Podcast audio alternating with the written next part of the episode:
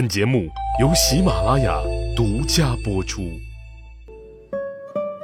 大家好，欢迎收听《奏折日记》里的曾国藩。今天呢，我们来继续讲曾国藩跟太平军的战事。上一次啊，我们说到了曾国藩的至暗时刻，他所坚持的一切都是为了安庆这座城，因为拿下了安庆这座城，一切都有转机。所以，不管自己当时身陷多大的困难，他都坚决不让自己的弟弟曾国荃从安庆撤围来救自己。那我们今天就来说一说安庆战事，看看曾氏兄弟到底有没有把安庆给攻下来。那说起安庆这座城市啊，它现在并不出名，但是在古代的时候，安庆在安徽的位置那是十分重要的。大家知道安徽为什么叫安徽吗？其实就是取它省内两个城市的名字，安庆和徽州合起来就叫安徽。我们可以看出安庆和徽州在安徽的位置是多么重要，数一数二的城市在当时。安庆确实如此，它在清朝的时候也做过安徽的省会。那如果我们大家看地图的话，你就会发现安庆啊，它就在长江边上，城池呢是建在一块高地上。四周的城墙大体呈正方形，每边呢大概一点六公里。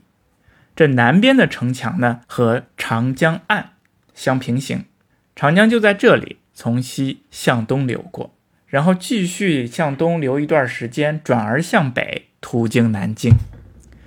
所以从战争地形上来说，安徽的地理位置啊它是非常好的。你想建在高台之上啊，俯瞰四周。从上往下攻那是非常容易的，但是你从下往上攻则是难之又难。那同时安庆也是俯瞰长江水域，如果在城墙上架上几门大炮，便可掌握临近长江的治水权，东来西往的船只都会受到威胁。所以安庆是一个非常好的战略位置的城市，这也是曾国藩为什么一直想拿下安庆的原因。如果不拿下安庆，他们从水路向南京进军的话，他的后路始终受到威胁。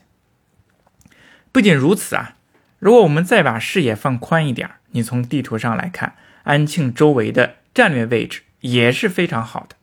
它除了南临长江之外，东边和西边各有一个大湖，所以说安庆看起来好像是一面临江，三面临路，其实不然，它是三面临水，一面临路。东边、西边和南边都有水域。你比如说，东边这条大湖就是灵湖，菱形的菱。那么这样一来，你从外地来到安庆的话，只能从北边走了。而北边又是群岭起伏，高耸入云，在群山之中有一个隘口集贤关，这是进入安庆的最重要的通道。因为位于群山之上，那也是易守难攻啊。因此，我们可以看出来，安庆那简直就是一个天然的要塞堡垒，易守难攻。所以，要进攻安庆的话，如果从陆路上来说，唯一的通道那就是北边的集贤关。确实如此啊。湘军啊，担任攻城的那就是九帅曾国荃。他一八六零年春夏之交的时候，受曾国藩的命令，率领一万军就突破了集贤关，南进安庆。可能说到这里你就奇怪了，这集贤关不是易守难攻吗？怎么曾国荃他就突破了呢？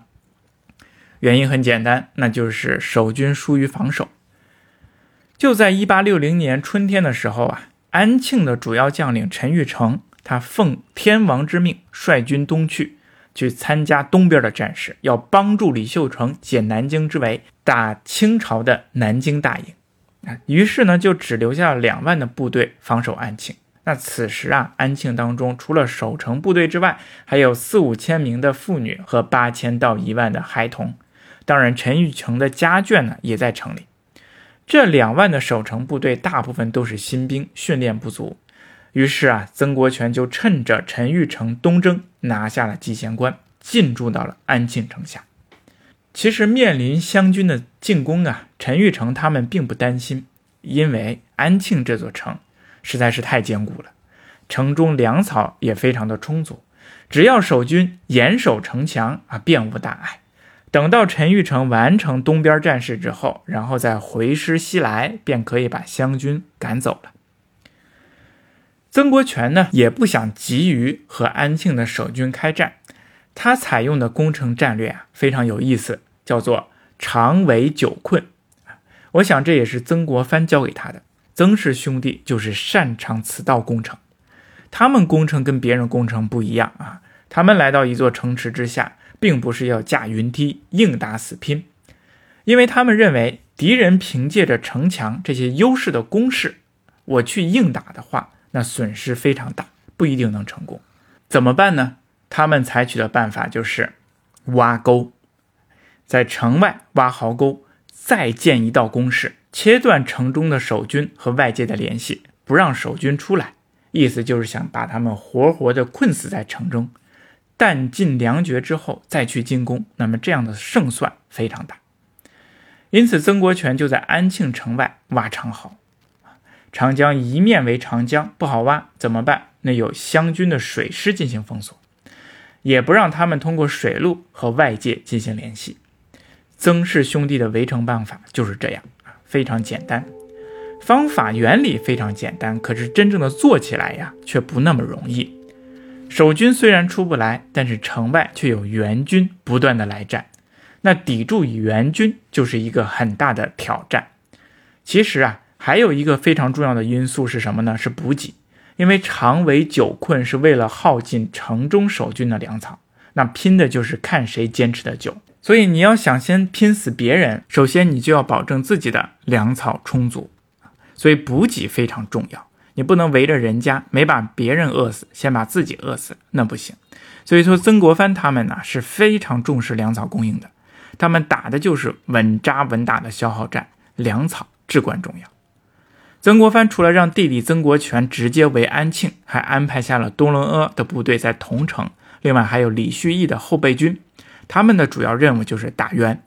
那胡林翼的部队也在湖北和安徽的交界一带活动。目的呢是保持粮路的稳定，同时协调前方战事。那当年吕秀成啊率军来救安庆时，走到桐城，被多隆阿的部队给拖住了，无法前进一步，他便前往湖北，企图和李秀成一起合取湖北以救安庆。这在我们之前呢都说过了，可是啊并没有成功。到了一八六一年春天的时候，安庆已经被围了八个月。曾国荃的包围圈啊是越缩越紧，安庆外的西边、北边和东边，离城墙三公里的地方，曾国藩已经挖出了一整圈的土垒和深壕，仿佛就又在城外建了一圈新的城墙。那南边则是由湘军水师游弋巡逻，安庆已经完全合围了，城内的军民没有办法出来。那此时的城内啊也算是平静，并没有激烈的战事。当然，城中守军也试着突围而出，可是根本突不破曾国荃的壕沟，反而损失不小。于是啊，他们就老老实实的依靠城桥，等待以援军来战。城内的居民呢，靠的是配给的生活，每人每天一斤大米。当然，居民们呢还可以自己，比如种一些蔬菜呀，抓一些小动物啊作为补充。不过，普遍的人呢还是面黄肌瘦，忍受着饥饿。这场攻城的战役啊，已经成为了一个持久战。据《天国之秋》这本书的作者来描述啊，在这一过程当中，安庆城外居然发生了富有人情味儿的事情。什么事情呢？就是守城者和攻城者之间出现了一个市场，被围者的人啊，居然可以从围攻者那里买到一些生活必需品。啊，其实这种事情啊，在战场上啊是经常发生。比如说，在一战期间。啊，对峙的英法军队和德国军队，他居然在圣诞节这天，人们一起唱起了圣诞歌，一起过起了圣诞节。那安庆攻坚战的守和攻者也是如此。其实安庆城内的太平军呢，也大部分都是来自于湖南、湖北地区，而围攻的湘军也是来自于湖南。城内的湖南人并不比城外的湖南人少。你想啊。他们都来自于同一地方，说着同样的方言，只是在战争初期加入了不同的阵营，现在各为其主，不得不刀兵相见。如果不是有战事的话，我想，他们同在外地，可能会互相照料，亲如兄弟。所以战争啊，真的是化兄弟为仇仇啊。不过这其中呢，也说明一个问题，就是说湘军的补给啊，也不是非常好。湘军也面临着很严重的拖欠军饷的问题，否则他们不会背着长官和守城人进行交易的，这是非常危险的。当时曾国藩他们也一直想办法啊，解决如何解决这些粮饷问题，因为他知道一旦缺少粮饷，那么必然会引起哗变。看来战争对于双方来说都是非常非常不容易的。到了一八六一年的四月份，陈玉成又率着三万的精锐部队从湖北救援安庆了。他直接也是从北边的集贤关南下。因为他的人数较多，远多于湘军，所以湘军这时早就准备好了工事。他们在围攻安庆城的长壕之外，又挖了一道长壕，用来抵御外来的援军。这样，湘军就挖了两道壕沟，一道是围困城内的守军，一道是用来抵抗外来的援军。这样呢，安庆城就形成了一个包围和反包围的局面。曾国荃围住了安庆城，而陈玉成又围住了曾国荃。陈玉成在集贤关呢，他建造了一连串的以木桩围成的营垒，那同时又在安庆城东边的灵湖构成了十八座营垒。你看，这样就构成了包围和反包围的局势。虽然陈玉成一时难以攻破曾国荃的堡垒。啊！但是如果这样一直围下去，我想曾国荃也是非常的麻烦，因为他们的后方补给也就相当于被切断了，他也面临着和城中一样的困境。可是陈玉成呢，并没有像曾国藩那样沉住的去，他甘心的就在这里包围他，因为在陈玉成的外边，其实还有一个包围圈，那就是在北边五十公里的桐城方向有一个多隆阿的部队，这是曾国藩早先就安排下来的。去年陈玉成想直接从金陵方向来救援安庆，没有成功。为什么呢？就是因为桐城这边有多隆阿，被他给阻截住了。那现在多隆阿还在桐城，就威胁着陈玉成和金陵之间的联系。这样呢，其实陈玉成也是处于一种反包围的情况下，只不过这个包围圈呢没有那么严谨。所以说这个时候，你看这个安庆啊，它就是一圈一圈的包围和反包围。拼的是什么？拼的就是看谁撑得久。哎，五月份的时候呢，又来了一个支部队，这是太平军新的援援军，由干王洪仁玕率领，他也来支援陈玉成了。